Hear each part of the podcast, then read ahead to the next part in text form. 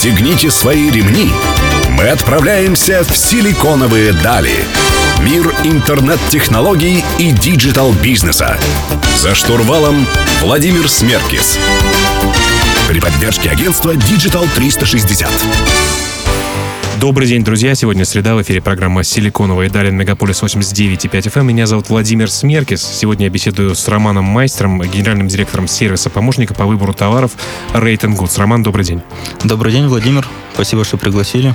Рады вас видеть здесь. Давайте поговорим о том, что такое рекомендации, почему это является новым драйвером торговли, почему потребители все больше ориентируются на рекомендации других людей, обычных людей, а все меньше на рекламу. Ну, в первую очередь, я думаю, это связано с, э, с точкой посыла. То есть реклама это изначально то, за что уплатили и что должны про, скажем так, прорекомендовать. То есть особо нет разницы между рекламой. Ну, если мы не говорим там про баннерную рекламу, а именно там реклама у блогера либо еще у кого-нибудь. Там чистый случай, например, когда есть амбассадор там бренда Samsung, но пишет э, твит э, с айфона. И ну на да, этом уже многие ловились. Это, это, это нечестно и неправда. Так сказать, ну, сложно верить такому человеку. Вы считаете, что доверие вообще к такого рода рекламе оно падает.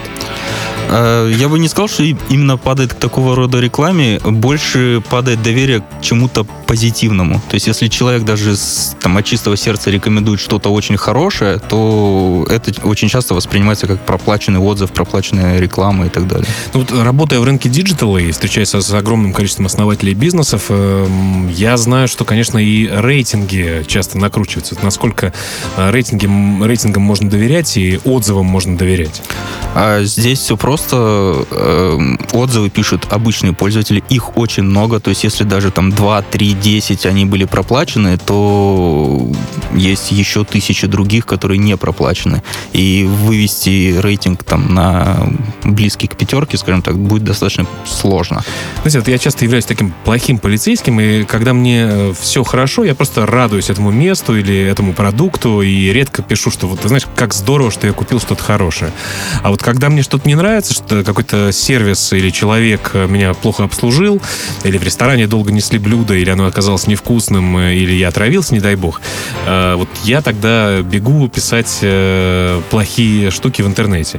Вот есть такая проблема? Как мотивировать людей писать отзывы и в плохих, и в хороших случаях? Такая проблема есть, потому что, ну, в целом, ну, она в основном, скажем так, в СНГ-сегменте. То есть для нас, если что-то хорошо, то это нормально. Да, Об этом не обязательно рассказывать. Да. А если что-то плохо, то ты готов прям уничтожить то, что тебе не понравилось. То есть это есть. Но мы принципиально не стимулируем людей писать положительные отзывы. Мы им предлагаем написать. То есть, например, вы э, купили такой-то товар, э, расскажите о нем. Если не сложно, то пользователь как бы напишет либо хорошо, либо плохо. Но, естественно, на негативе работать значительно проще, и негатив притягивает. То есть там 100 лучших товаров, например, вот мы делали подборку за месяц, он собрал там нормальное количество просмотров, ну, не сказать, не так много, как 100 да. худших, да? А вот, да, 10 худших, это было прям, она очень долго лидировала. Как считаете, правильно людей мотивировать за написание отзывов так или иначе? Особенно, когда это бренды делают. Ты напиши отзыв про нас, а мы тебе вот скидку на следующий товар. Смотря, что ты хочешь получить от этого. То есть, если как мы, некий такой анализ рынка, что есть сейчас, то мы мотивируем, но мотивируем э, тех, кто, скажем, ну, у нас есть сегментация внутри, то есть есть обычные пользователи, есть эксперты. Это те, которые пишут развернутый отзыв, они уже давно в системе, они уже, ну, там, многих мы знаем даже лично. А мы их, скажем так, мотивируем. Потому что, разные плюшечки. Да, потому что мы знаем, что это отзыв, как бы он объективный, либо очень близкий к этому. Но говорить о том, что ты напиши и получишь за это копейку, у нас же нет возможности сейчас проверить, купил ли этот э, пользователь реально этот товар. Или он просто за эту копейку готов написать что угодно, даже не имеющее отношения к этому товару. В общем, отзывы должны быть объективными. Если вы стараетесь внедрить к себе что-то э, подобного рода, будьте э, внимательными. Друзья, у меня в гостях Роман Майстер, э, генеральный директор сервиса помощника по выбору товаров Rate and Goods. Мы вернемся к вам через несколько минут.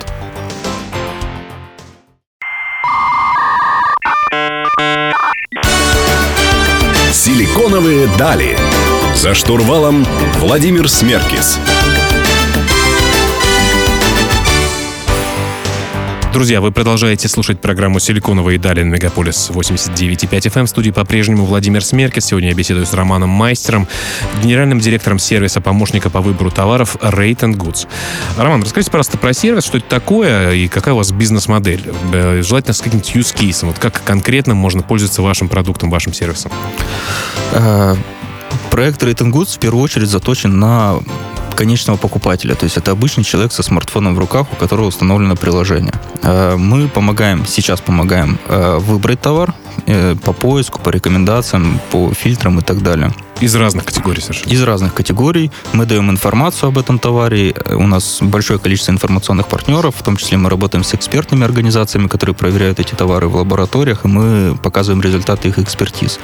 Мы показываем отзывы таких же покупателей, как и он, и цены, которые есть на этот товар там поблизости или еще как-то. Но при этом вы не являетесь маркетплейсом или являетесь? Сейчас не являемся, но... но у вас есть такие планы. Но да? есть такие планы, да. Ну хорошо, э, то есть человек может получить достаточно объективную информацию о товаре, посмотреть на рейтинги, вы туда каким-то образом мотивируете людей, э, правильно мотивируете людей для того, чтобы эти отзывы э, помещались, экспертиза происходит, и получается такой срез рынка. А вот понятно, что есть вот потребители, а кто, с другой стороны, кто еще пользуется вашим сервисом? Вот какие-то производители, эксперты?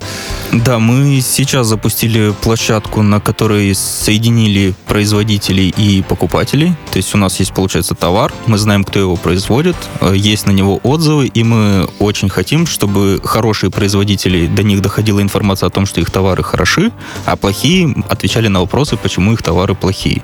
Соответственно, сейчас мы подключаем производителей, у них есть возможность зарегистрировать официальный аккаунт, и на них начинают э, сыпаться все эти отзывы, положительные или негативные, и вот и они могут с этим работать. Да, и работайте с обратной связью. Хорошо, ну расскажите про деньги немножко. За что, собственно говоря, платформа ваша получает, ваш сервис получает деньги? Где монетизация?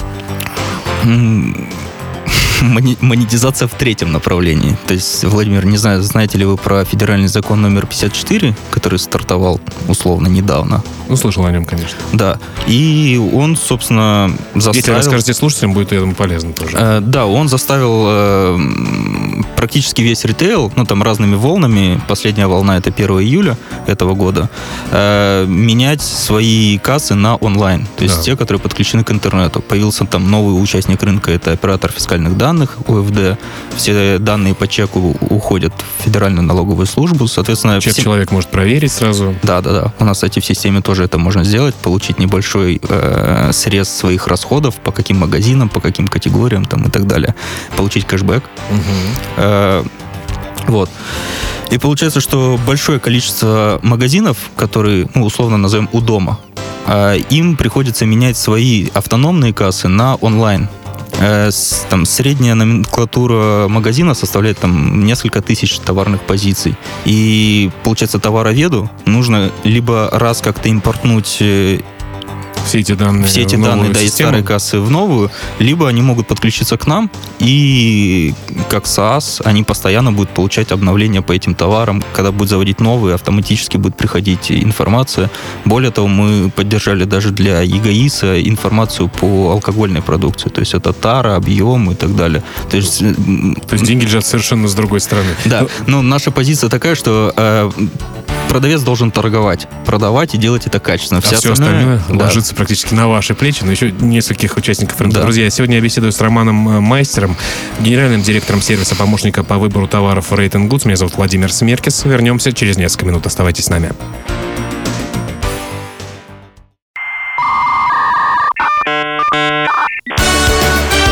Силиконовые дали. За штурвалом Владимир Смеркис. Друзья, вы продолжаете слушать программу «Силиконовые дали» на Мегаполис 89.5 FM. Меня зовут Владимир Смеркис. Сегодня я беседую с Романом Майстером, генеральным директором сервиса помощника по выбору товаров Rate Goods. Э, Роман, расскажите, пожалуйста, какие есть слабые места в связке производитель, ритейл, покупатель и как вообще производители узнают о предпочтениях потребителей сейчас, сегодня и где тут проблема зарыта? А, ну, самый простой способ понять предпочтение покупателя – это его об этом спросить. Но производители ну, обычно не спрашивают это сами, они заказывают эти исследования у подрядчика. Стоит, которым... Я знаю, что очень много денег обычно, если исследование большое. Да, при этом подрядчику не сильно интересно о результатах этого исследования. Я лично участвовал в двух таких исследованиях в роли опрашиваемого, где мне э, сказали, какие товары я должен узнать, что я должен про них написать или сказать. Получил за это коробку конфет. И, и все были довольны. И, ну, все Кроме производители, да. Ну а как это должно быть? Как можно действительно понять и получить э, срез мнения покупателя о твоей продукции? Вот э, опять-таки все жалуются только когда все плохо, а вот как получить нормальную, нормальные данные? Нормальные данные это либо э, спросить это на каких-то онлайн-площадках, где каждый пользователь, скажем так, идентифицирован. То есть, во-первых, исключается процент накруток, во-вторых, каждый голос он виден. Или сейчас вот то, что мы рассказывали, что есть база данных по чекам, угу. то есть это практически доступ к спросу и предложениям. Можно понять по регионам, где что как продается, и, соответственно, это проанализировать. Также сейчас запускается проект маркировка и прослеживаемость товара, где можно будет э, понять, как конкретная там, не знаю, коробка молока, из какой коровы она была сделана и в каком магазине она была продана. Но... Блокчейн э, без блокчейна. Да, но на последней конференции сказали, что производители не получат доступ к этой прослеживаемости, mm-hmm. поэтому им все еще нужно искать нормальный способ узнать это. Ну, что вы порекомендуете все-таки сейчас, когда способов мало? Реально обратиться к онлайн-площадкам, а онлайн-площадки, я так понимаю, не очень в этом заинтересованы, потому что им важна конверсия, быстрота прохождения от э, получения э, покупателя до его оплаты чека. Э, ну, смотрите, э, с одной стороны, данные хранятся, да, в ФНС, в ОФД, но в то же время есть большое количество э, кэшбэк-сервисов, сервисов лояльности, которые знают своих пользователей и при этом имеют доступ к базе чеков. Да, у них нет всей базы, всей полноты, но они достаточно распространены по региону, то есть достаточно данных для того, чтобы собрать ну, скажем так, те показатели, которые будут э, собраны, они более объективны, чем те, которые проводятся на улицах.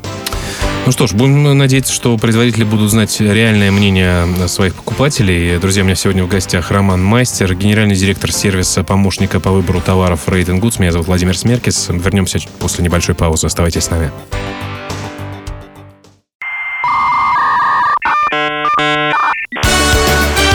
Силиконовые дали. За штурвалом Владимир Смеркис. Друзья, снова в эфире программы «Силиконовые дали». Мы продолжаем беседу с Романом Майстером, генеральным директором сервиса помощника по выбору товаров Rating Goods.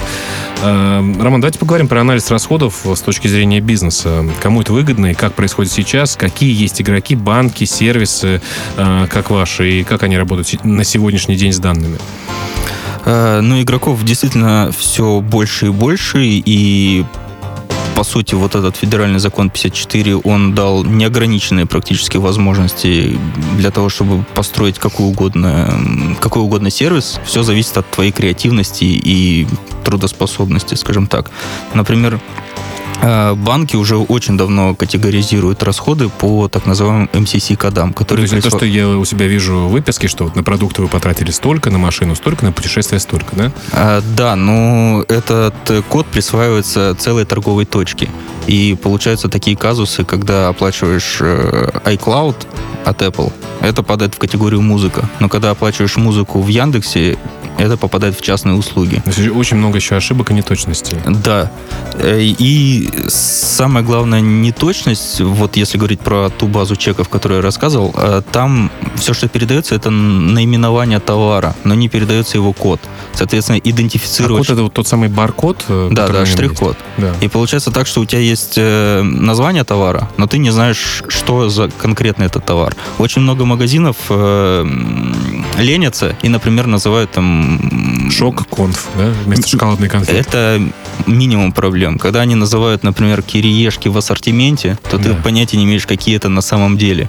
И такие сервисы, как наши, им пришлось, ну, скажем так, поиграть в изучении нейронных сетей, чтобы нейронную сеть обучить, и она могла сопоставлять названия там, с высоким долей вероятности. Потом отдается это все модераторам на ручной труд, где они проверяют глазами все это, и только после этого они сопоставляют, что да, это наименование связано с этим штрих-кодом. И тогда уже категоризировать э, товары, расходы значительно проще. Ну, что должно произойти, чтобы у нас э, простота пришла в наш мир? Как мне кажется, это всего две вещи. Первое – это в чеке передавать э, штрих-код товара, как его однозначный идентификатор. И второе – это дать доступ к, этим, к этому сервису массово. То есть, чтобы, имея э, доступ ко всей этой информации, пускай с разрешения, либо еще как-то, ну, не держать это там закрыто, потому что это там конфиденциальная информация, потому что на самом деле это не конфиденциальная информация, там нет данных э, покупателя. покупателя. Там, конечно, есть данные по кассиру, но это ведь можно ограничить доступ. Дайте доступ к чекам, к товарам, и тогда можно придумать что угодно. Ну, расскажите, а что вот если произойдет, если все так будет легко работать и массовый, условно массовый доступ э, к таким данным будет обеспечен?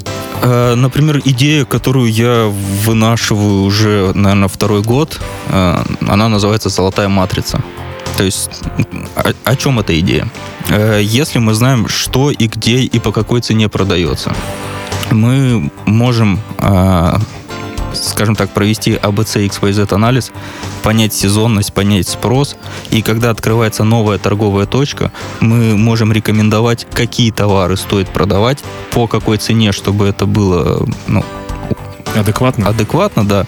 И точка может уже начать работать. Но ведь без невыгодных бизнесов э, другие точки не смогут заработать, да? То есть если мы а... сразу построим идеальную бизнес-модель, это не, это не всем так понравится. Да, тогда придется играть э, качеством. То есть цена плюс-минус растется, товары, да, станет обслуживание, программы лояльности, то есть все то, что нацелено на покупателя.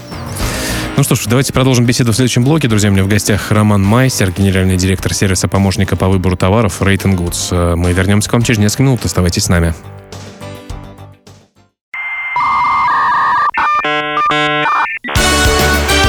Силиконовые дали. За штурвалом Владимир Смеркис. Друзья, вы продолжаете слушать программу «Силиконовые дали» на Мегаполис 89.5 FM. Эм. В студии по-прежнему Владимир Смеркис, и сегодня я беседую с Романом Майстером, генеральным директором сервиса помощника по выбору товаров Rating Goods. А, Роман, давайте поговорим немножко о конкуренции, вообще о рынке подобных э, помощников э, вашему сервису. С кого-то копировали, может быть, э, где-то подсматривали какие-то идеи, как рынок развивается вообще в мире? А, в целом... А... Все хорошо. Да, все хорошо, но копировать не получится, потому что, ну, по сути, а, аналогов нет по а, как объединению всех функций. То есть, если взять э, каждую отдельную функцию, у нее, конечно, есть свой аналог. То есть, например, если уж так прям грубо брать, то выбирать товары все привыкли в Яндекс Маркете, но он больше про технику, там практически нет продукции, но тем не менее можно взять любой, любого гиганта по FMCG, у него тоже есть достаточно удобный способ выбора этого товара. Если взять про кэшбэк, то там есть абсолютный лидер, это Едодил, и все остальные как бы только лишь для фона. И как бы сам выплата кэшбэк это не наша основная задача. Наша задача анализировать чеки для рекомендаций.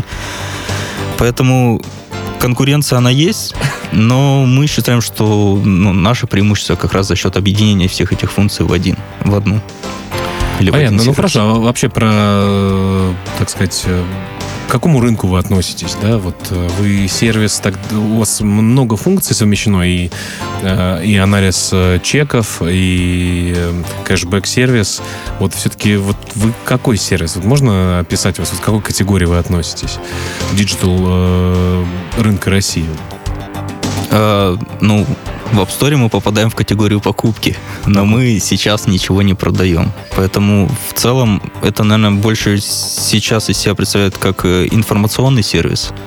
А, ну, даже если учесть, что это информация там не как Википедия, что-то, что написано, а какая-то информация о твоих покупках, о, там, о твоей деятельности, о твоих товарах там, и так далее. Но в целом, да, пока это представляет из себя информационный сервис. Какие основные вызовы технологические у вас э, есть в платформе? Получение новых пользователей, которые будут пользоваться платформой, загружать больше чеков, больше данных оставлять, которые вы сможете анализировать и использовать э, во благо, так сказать, э, всей коммерции в России или технологические вызовы?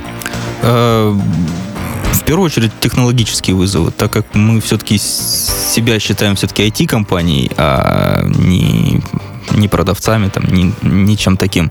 Поэтому в первую очередь для нас большой вызов. У нас не было опыта работы с нейронными сетями, и мы сейчас только учимся со всем этим как работать. Про ту историю, когда нейронные сети сами понимают, к какой категории отнести тот или иной товар, как его расшифровать правильно в названии. Да. А, и вторая часть — это рекомендации. То есть есть у нас 3 миллиона пользователей.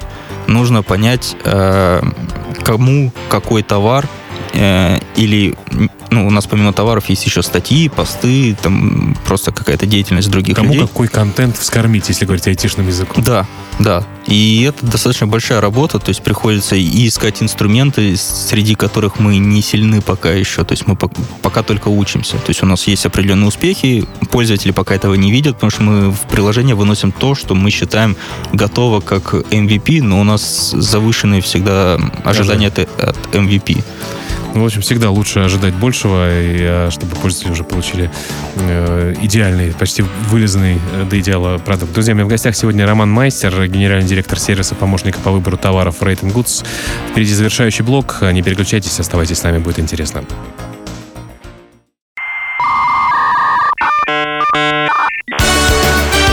Силиконовые дали. За штурвалом Владимир Смеркис.